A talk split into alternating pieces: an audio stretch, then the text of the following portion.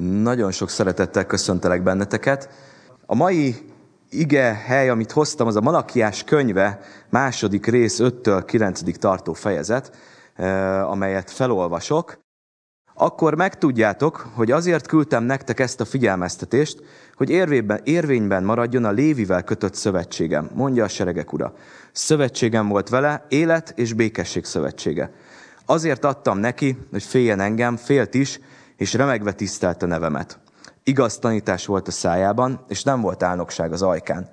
Békességben és becsületesen élt előttem, és sokakat megtérített a bűnből. Mert a pap ajkai őrzik az Isten ismeretét, és tanítást várnak szájából, hiszen a seregek urának követe ő. De ti letértetek erről az útról, és tanításotok miatt sokan elbuktak. Megrontottátok Lévi szövetségét, mondja a seregek ura. Ezért én is megvetetté és megalázottá teszlek benneteket az egész nép előtt, mert nem ügyeltetek útjaimra, és személyválogatók vagytok, amikor útmutatást adok. Imádkozzunk. Köszönöm, mennyi édesatyám, hogy a te igéd minden időszakban állandó, hiszen te állandó vagy, a teremtetted az ember pedig évszázadról évszázadra ugyanazokkal küzd, Uram. Szeretnénk azért imádkozni, hogy hadd tudjunk nyitott szívvel a Te igét felé fordulni. Kérlek, adj alázatot hozzá, kérlek, adj figyelést. Amen.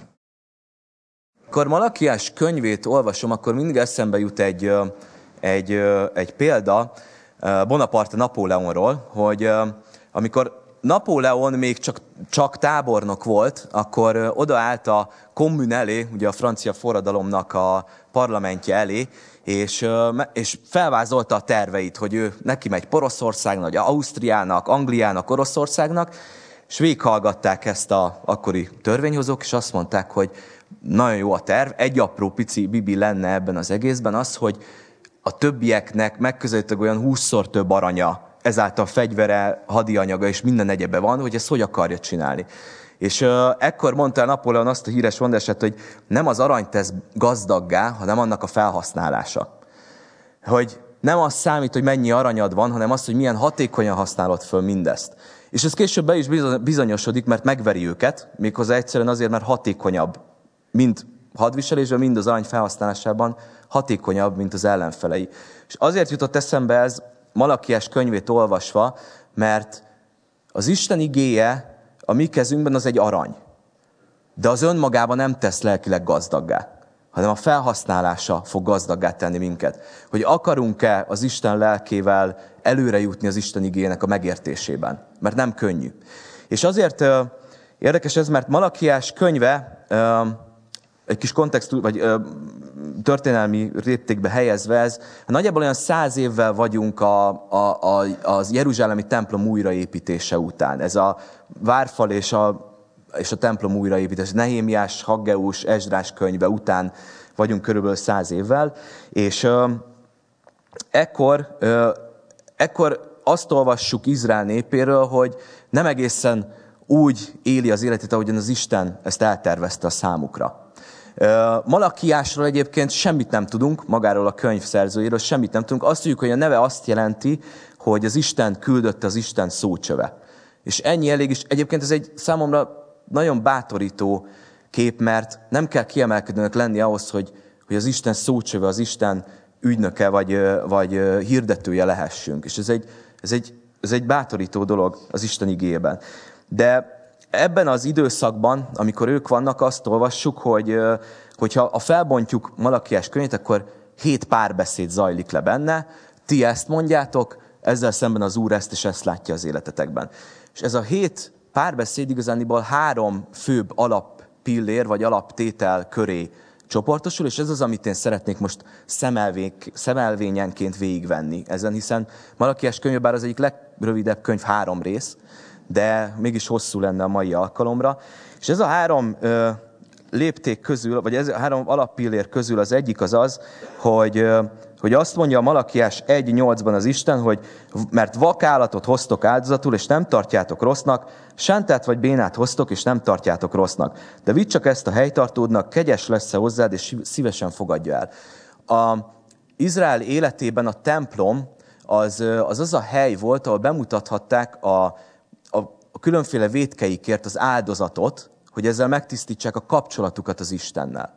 Ez az a hely volt, ahol oda kellett vinni egy hibátlan, különféle vétkekért különféle állatokat, de mindenképpen az volt az előírás, hogy hibátlannak kell lennie. Miért kellett hibátlannak lennie? Azért, mert egy hibátlan állat az ebben a környezetben, ebben a gazdasági környezetben, amik ők voltak, az egy érték volt, az egy nagy érték volt. Azért kellett hibátlan állatot vinni az áldozataikért, hogy annak súlya legyen, hogy annak értéke legyen, akkor, amikor feláldozzák a vétkekért. A másik része pedig az, hogy ezt az értéket pedig azért helyezzük oda az Istennel való kapcsolatunk helyreállításáért, mert az Isten vissza fogja pótolni. Hogy hiszünk azt, és bízunk abban, hogy az Isten vissza fogja pótolni ezt számunkra. És ez volt a templomnak az áldozati rész, az áldozati oltár jelentősége. A hely, ahol az Istennel való kapcsolatunkat helyreállítják. És itt azt olvassuk, hogy mit csinál Izrael? Elhozzák a vak, a béna, a rossz állatokat. Hogy gyakorlatilag ekkoriban, a végolvassuk ezt az egész részt, most csak kiragadtam egy, egy kis részt belőle, akkor Izrael nem tartotta már annyira az Istent méltónak, hogy, hogy a hibátlan állatot oda vigye. Nem tartotta ezt a kapcsolatot fontosnak, ezért elég volt az, hát lezajlódhatott az a beszélgetés, hogy nézd már, az a kecske ott haldoklik, hát vidd már az Istennek, hogy bűneinkért áldozatul hadd áldozzák föl. De hogy érezzük az egészben, hogy, hogy már visz, tehát, hogy ott van a, a keretrendszer, ott van az, hogy megteszik azt, amit az Isten igéje, amit adott Mózesen és a törvényeken keresztül, de a szívük már nincs ott. Hogy úgy visznek áldozatokat, amelyek nem is olyanok, mint amilyeknek lennie kell, de elviszik az áldozatokat, hogy a szívük már nincs ott. És azért érdekes ez, mert ez olyan egy, egy picit számomra, mint egy, mint egy diszfunkcionális házasság hogy Izrael és az Isten között létrejön egy ilyen, egy ilyen nem működő házasság.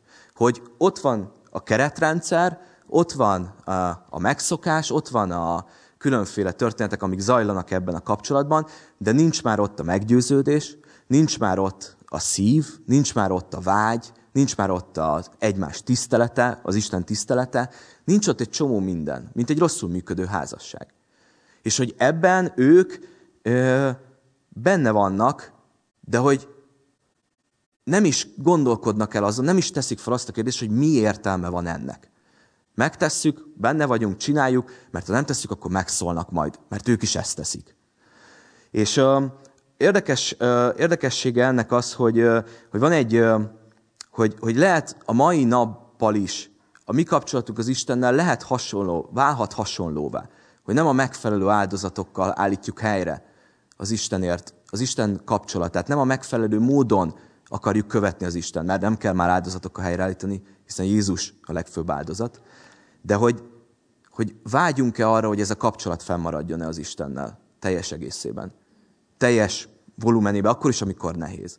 És van egy mondás, hogy a kemény munka kifizetődő, ez egy, ezt nagyon sokszor hallottam édesapámtól, amikor mondtam, hogy én nem szeretnék, nem tudom, fát vágni, vagy füvet nyírni, vagy nagyon sok mindent kell csinálni. Hát hugom volt, úgyhogy nehezített volt a pálya, hogy fizikai munka kire marad. És, és ez egy nagyon jó mondás, de én azzal kiegészítem, hogy az okos, kemény munka az kifizetődő, viszont az ostoba, buta, kemény munka az egy rabság. És ha ránézek arra, amit Izrael Malakiás könyve első részében tesz, akkor valami hasonló hogy megfeszülve teszik, hozzák az áldozatokat, és, és áldozzák fel őket. A, a papok is, maga a Malakiás egyben mondja, írja azt az ige, hogy és még szuszogtok is hozzá. A csia fordításban sokkal jobban hogy azt mondják, azt mondja az Isten ige, hogy lihegtek hozzá, hogy olyan keményen dolgoztok, hogy még lihegtek is hozzá. De minek? Minek hozzátok ide az áldozataikat, minek öltök bele ekkora munkát, ha nincs ott a szívetek? És elhangzik szinten itt az egyben az, hogy bár csak egy valaki lenne köztetek, aki ezt a templomot, amit két generációval előttetek, a, az őseitek kőkemény odaszánással és munkával fölépítettetek, csak egy lenne közöttek, hogy becsukná ezt. Mert semmi értelme nincs így. Mert hozzátok az áldozatokat, nem azt az áldozatot, és nem úgy, de a szívetek nincs ott, így meg azt a kérdést kéne föltennetek, hogy mi értelme van ennek. És azért érdekes ez, mert a mi életünkben is, a szolgálatainkban, vagy az Isten követésében fel lehet ezt a kérdést tenni, hogy lehet-e úgy követni az Istent, hogy nincs ott a szívem. És saját tapasztalatban tudom mondani, hogy lehet. Lehet úgy követni az Isten, hogy nincs ott a szívem. Hogy ott van egy, ott van egy, egy megszokás, egy viszonyrendszer, ahogyan szoktuk, ahogyan csináltuk, és, de ez nem fog eljuttatni minket az Isten ismeretére. Ez nem fog megelégedést okozni. Hogy azt teszi föl Izrael, nem sokkal később azt a kérdést teszi föl, hogy, hogy, hogy, hogy, hogy miért nem tekint az Isten az áldozatainkra. Miért nem áld meg minket az Isten. És azt mondja, hogy hozzátok ide a szíveteket, és higgyétek el, hogy meg foglak áldani bennetek. Higgyétek el, hogy előre fogtok jutni. Hogy nem az lesz, hogy folyamatosan csak körbe-körbe mentek, és nem értitek, hogy miért. Mind szellemi, az Istennel kapcsolatok, mind gazdasági, gazdasági vonalon ezt teszitek.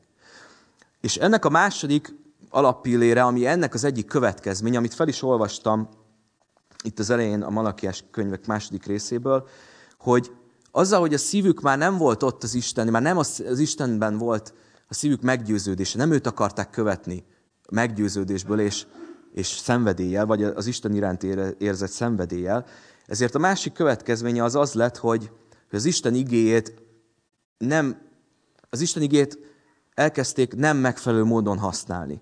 Nem, nem, nem a jó kérdéseket tették föl. Mert az, amit itt olvasunk, ugye Lévi törzséről szól, Izraelen belül Lévi törzséről szól ez a rész. Lévi törzse volt az a törzs, amit Isten azért választott ki Izraelből, hogy az ő nevét dicsőítsék. Az volt a feladata ennek a törzsnek, hogy dicsőítsék az Istent. Szolgáljanak a templomban, szolgáljanak az emberek között, szolgáljanak a zenében, dicsőítsék az Istent. És amit itt leír a Biblia, annak ekkoriban pont az ellenkezője történik. Hogy az Isten igéjét, ugye itt azok, azt olvassuk, hogy, hogy igaz tanítás volt a szájában, nem volt igaz tanítás a szájában. Nem volt álnokság az ajkán, álnokság volt az ajkán. Békességben is becsületesen élt előttem, és sokakat megtérített a bűnből, nem ezt tette. Hogy azt látjuk, hogy, hogy az Isten igéjéből, ahogyan Napóleon is mondta az elején, hogy, hogy csak aranyuk volt, de nem tudták ezt jól felhasználni, és így nem tudtak gazdaggá válni az Istenben.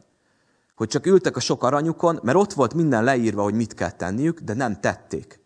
Nem úgy tették, nem olyan hatékonysággal tették nem követték az Isten igének az utasításait, hanem egy idő után már a saját megszokásaik és viszonyrendszerei szerint akarták követni az Istent. A helyébe, az Isten kapcsolataiba belépett valami, amit ők alkottak. Egy bálvány gyakorlatilag. És az, a, az az egyik következménye ennek, hogy, hogy amikor az Isten igének a, a, az értése félrebicsaklik, akkor azt mondja nekik az Isten, hogy, hogy nem a jó kérdéseket teszitek föl, Ugye, mint, ami, mint az elején is volt, hogy bárcsak lenne egy, aki föltenni a kérdést, hogy zárjuk be a kaput. Csak egy lenne, aki feltenni a jó kérdést. Ha nem teszitek fel a jó kérdéseket, akkor az Isten nem kaptok jó válaszokat.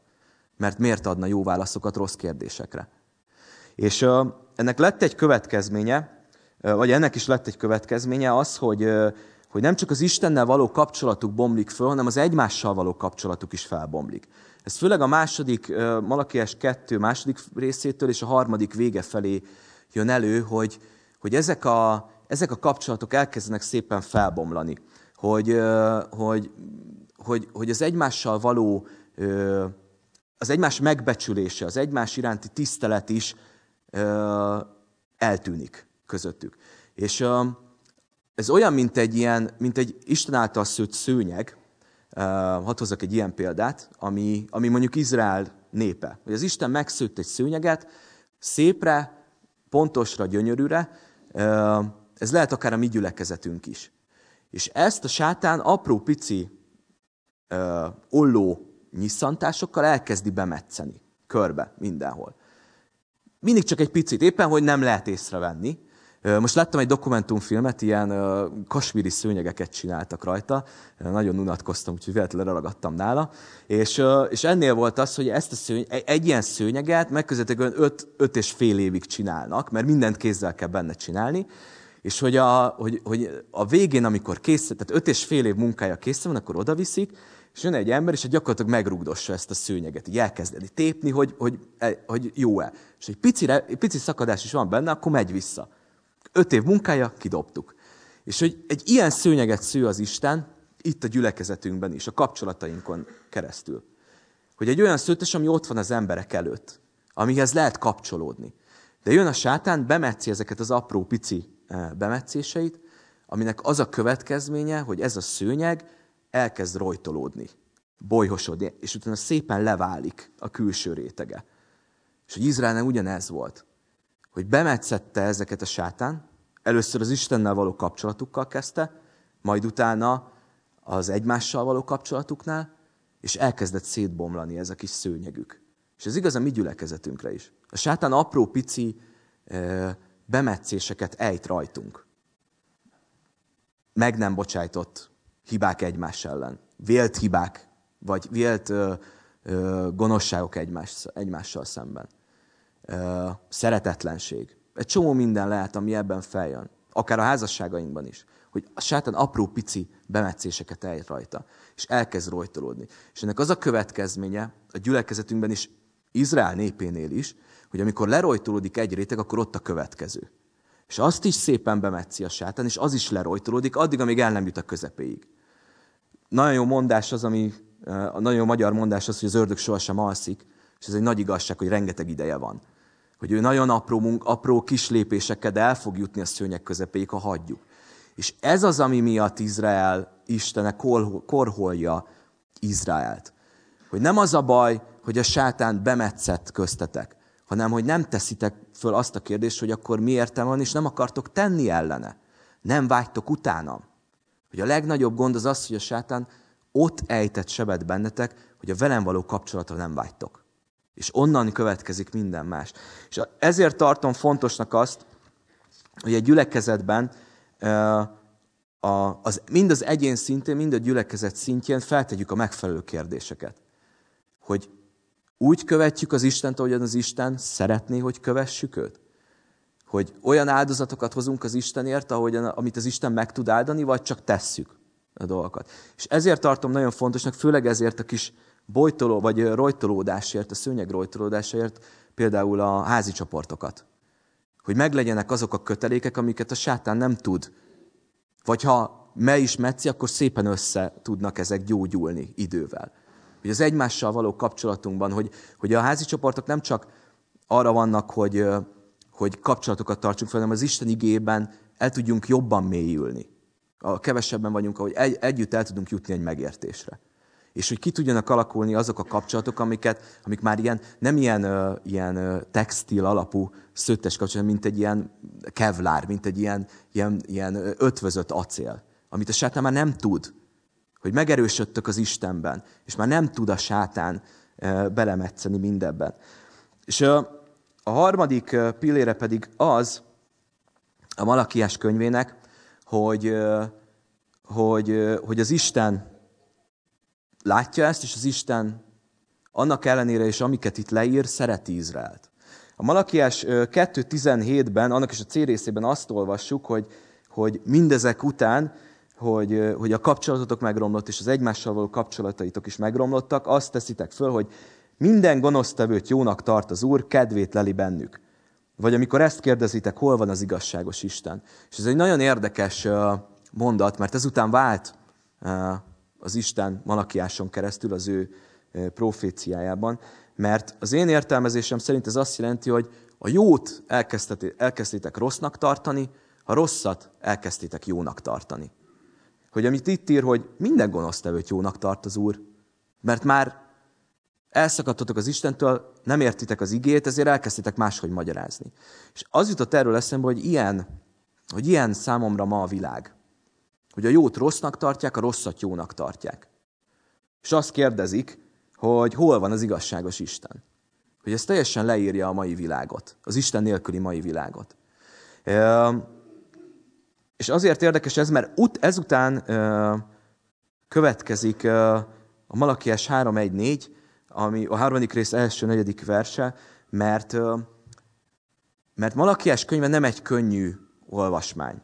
Nagyon sokszor ugye mondtam, hogy hét párbeszéd zajlik le benne, és mind a hétben valamilyen módon elmondja az Isten, hogy, hogy mi, fog, mi fog következni.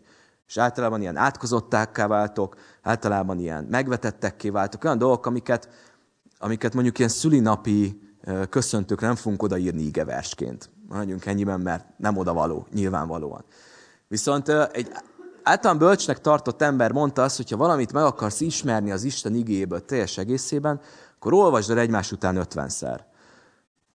Eszembe jutott, hogy megtettem Malakiás könyvével, könnyű három része van, Zsoltárok nagyobb kihívás lett volna, azért a 130-110 részével, de Malakiás könyvében annak ellenére is, hogy amilyen keményen fogalmaz benne az Isten Izraellel kapcsolatban, ez a könyv úgy kezdődik, hogy szeretlek benneteket, mondja a seregek ura. Azt kérdezitek, hogyan szeret, és elkezdi mondani, hogy mi, mi következett. Malakiás könyve egy olyan, olyan istenképet fest elém, aki, aki olyan, mint egy atya a gyermekeivel. Egy atya, aki látja hibázni a gyermekeit, látja folyamatosan elbukni a gyermekeit, és elmondja kőkeményen, hogy mi lesz a következménye a tetteiteknek. Ezt tettétek, ebből ez lesz. Hoztatok vala döntéseket, nem hoztátok meg a megfelelő döntéseket, nem gondolkodtatok el a megfelelő kérdéseken, annak ez lett a következmény, hogy elszakadtatok tőlem, és minden más ebből következik. Hogy nem tudjátok értelmezni. Nem is lehet. És azt írja a Malakiás 3.1.4-ben az Isten, hogy Malakiáson keresztül, hogy én majd elküldöm követemet, aki egyengeti előttem az utat. Hamar eljön templomába az Úr, aki után vágyottok, a szövetség követ, követe, akit kívántok. Jön már, mondja a seregek ura. De ki tudja majd elviselni eljövetelének napját, és kiállhatna meg, amikor megjelenik. Mert olyan lesz az, mint az ötvösök tüze, és mint a ruhatisztítók lúgja. Ahogyan nekiül az ötvös, és meg, hogy megtisztítsa az ezüstöt, úgy tisztítja meg az Úr Lévi fiait. Fényessé teszi őket, mint az aranyat és az ezüstöt. Akkor majd igaz áldozatokat visznek az Úrnak, és olyan kedves lesz az Úrnak Júda és Jeruzsálem áldozata, mint az ősrégi napokban, a hajdani években.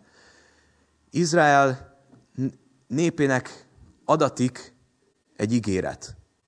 Ez két ígéret is egyszerre, eh, mert ez keresztelő Jánosról és Jézusról is szól. Ezután a könyv után, Malakiás könyve után 400 évig nem szól hozzá, nem ad új proféciát az Isten. 400 év múlva jön az utolsó ószövetségi proféta, keresztelő János, aki hirdeti az Isten igét, és ahonnan indul az új szövetségünk. És 400 évig nem azért nem szól hozzájuk az Isten, mert nem szerette volna őket, vagy elvetette volna őket. Ez alatt a 400 év alatt is adott az Isten istenfélő embereket, akik vezetik Izraelt, akik megmentik őket a hellenisztikus, a görög kultúra betörésétől. Megőrzik a hitüket, nem asszimilálódnak. Ez egy nehéz dolog, mert folyamatosan, amit itt Malakiásnál is ír az ige, hogy a helytartódnak videó, mert mindig valaki uralkodik fölöttük. Elvesztik az önrendelkezésüket, mint nép.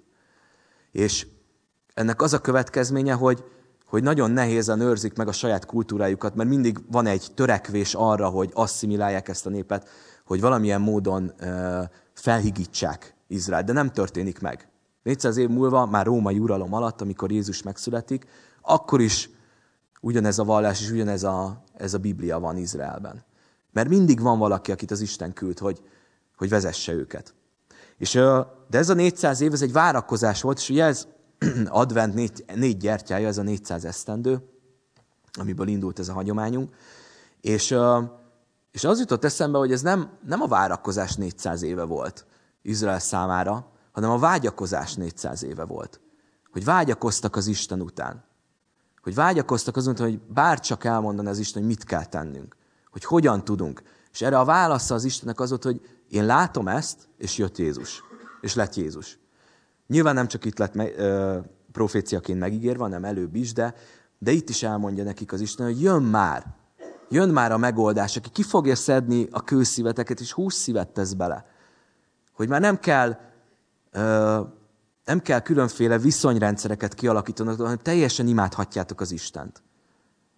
Hogy ez, és ezért kezdi Malakiás könyvét is, ahogy gondolom az Isten, úgyhogy szeretlek benneteket. De ezt teszitek, és annak ez a következménye. És ö, azt gondolom, hogy a keresztény életben ö, nem csak a megtérés, hanem folyamatosan két kérdést kell feltenni, amire meg kell vizsgálni a választ. Ez a saját életemben így van, hogy szeretjük-e az Istent, teljes szívünkből és mindenünkből, és akarjuk-e őt követni. Ha mind a kettőre erős igen a válasz, az nagyon jó. Sőt, ez a legjobb. Mert az visz előre az Isten ismeretében. De amikor, de kín ez a világ, amit le is ír itt Malakiás, hogy a jót rossznak, a rosszat jónak tartjátok, ugyanezeket a kérdéseket teszi föl. Nem biztos, hogy így, de felteszi ezeket a kérdéseket. És ugyanúgy vágyakoznak az Isten után, mint amit advent is jelent, hogy vágyakozni az Isten után. Hogy megkapjuk Isten fiát, megkapjuk Jézust, aki helyreállítja, aki a legfőbb áldozat lesz, a legértékesebb. A legértékesebb Isten szempontjából. Hogy nézzétek, Izrael, így kellett volna. Olyan Jézus feláldozás, Jézus keresztre feszítése, hogy, hogy így kellett volna nektek is. Hogy az Isten nem marad, nem marad figyelmetlen, hanem nagyon szereti Izrael népét ekkor is. Hogy így is kegyelmesen fordul feléjük. És én befejezve a tanítást, én szeretnék azért imádkozni, hogy hadd tudjunk ebben a két kérdésben megerősödni, mi mind gyülekezet, és személy szerint is. Hadd tudjunk így ott lenni az emberek között, mint egy hegyen épült város. Ugye nem rejthető el a hegyen épült város, mondja az Isten igéje. Hogy ti azok vagytok, akik, akik megválaszolhatják a kérdéseket, a helyesen feltett kérdéseket az emberek számára, akik nem ismerik az Isten. Ti lehettek az a világosság, ahol, ahol ami utat mutathat számukra. És én szeretnék azért imádkozni, hogy mind legfőképpen egyénileg, az Istennel való kapcsolatunkban hagy tudjunk teljesen a vágyakban és a meggyőződésünkkel ott lenni, ebben megerősödni, és ott tudjuk ezt az embereknek is megmutatni és elmondani, hogy ez az Isten, aki, ha bár elvethette volna Izraelt, amiket tettek, azért bőségesen elvethette volna Izraelt, de nem tette ezt, mert eldöntötte, hogy nem teszi.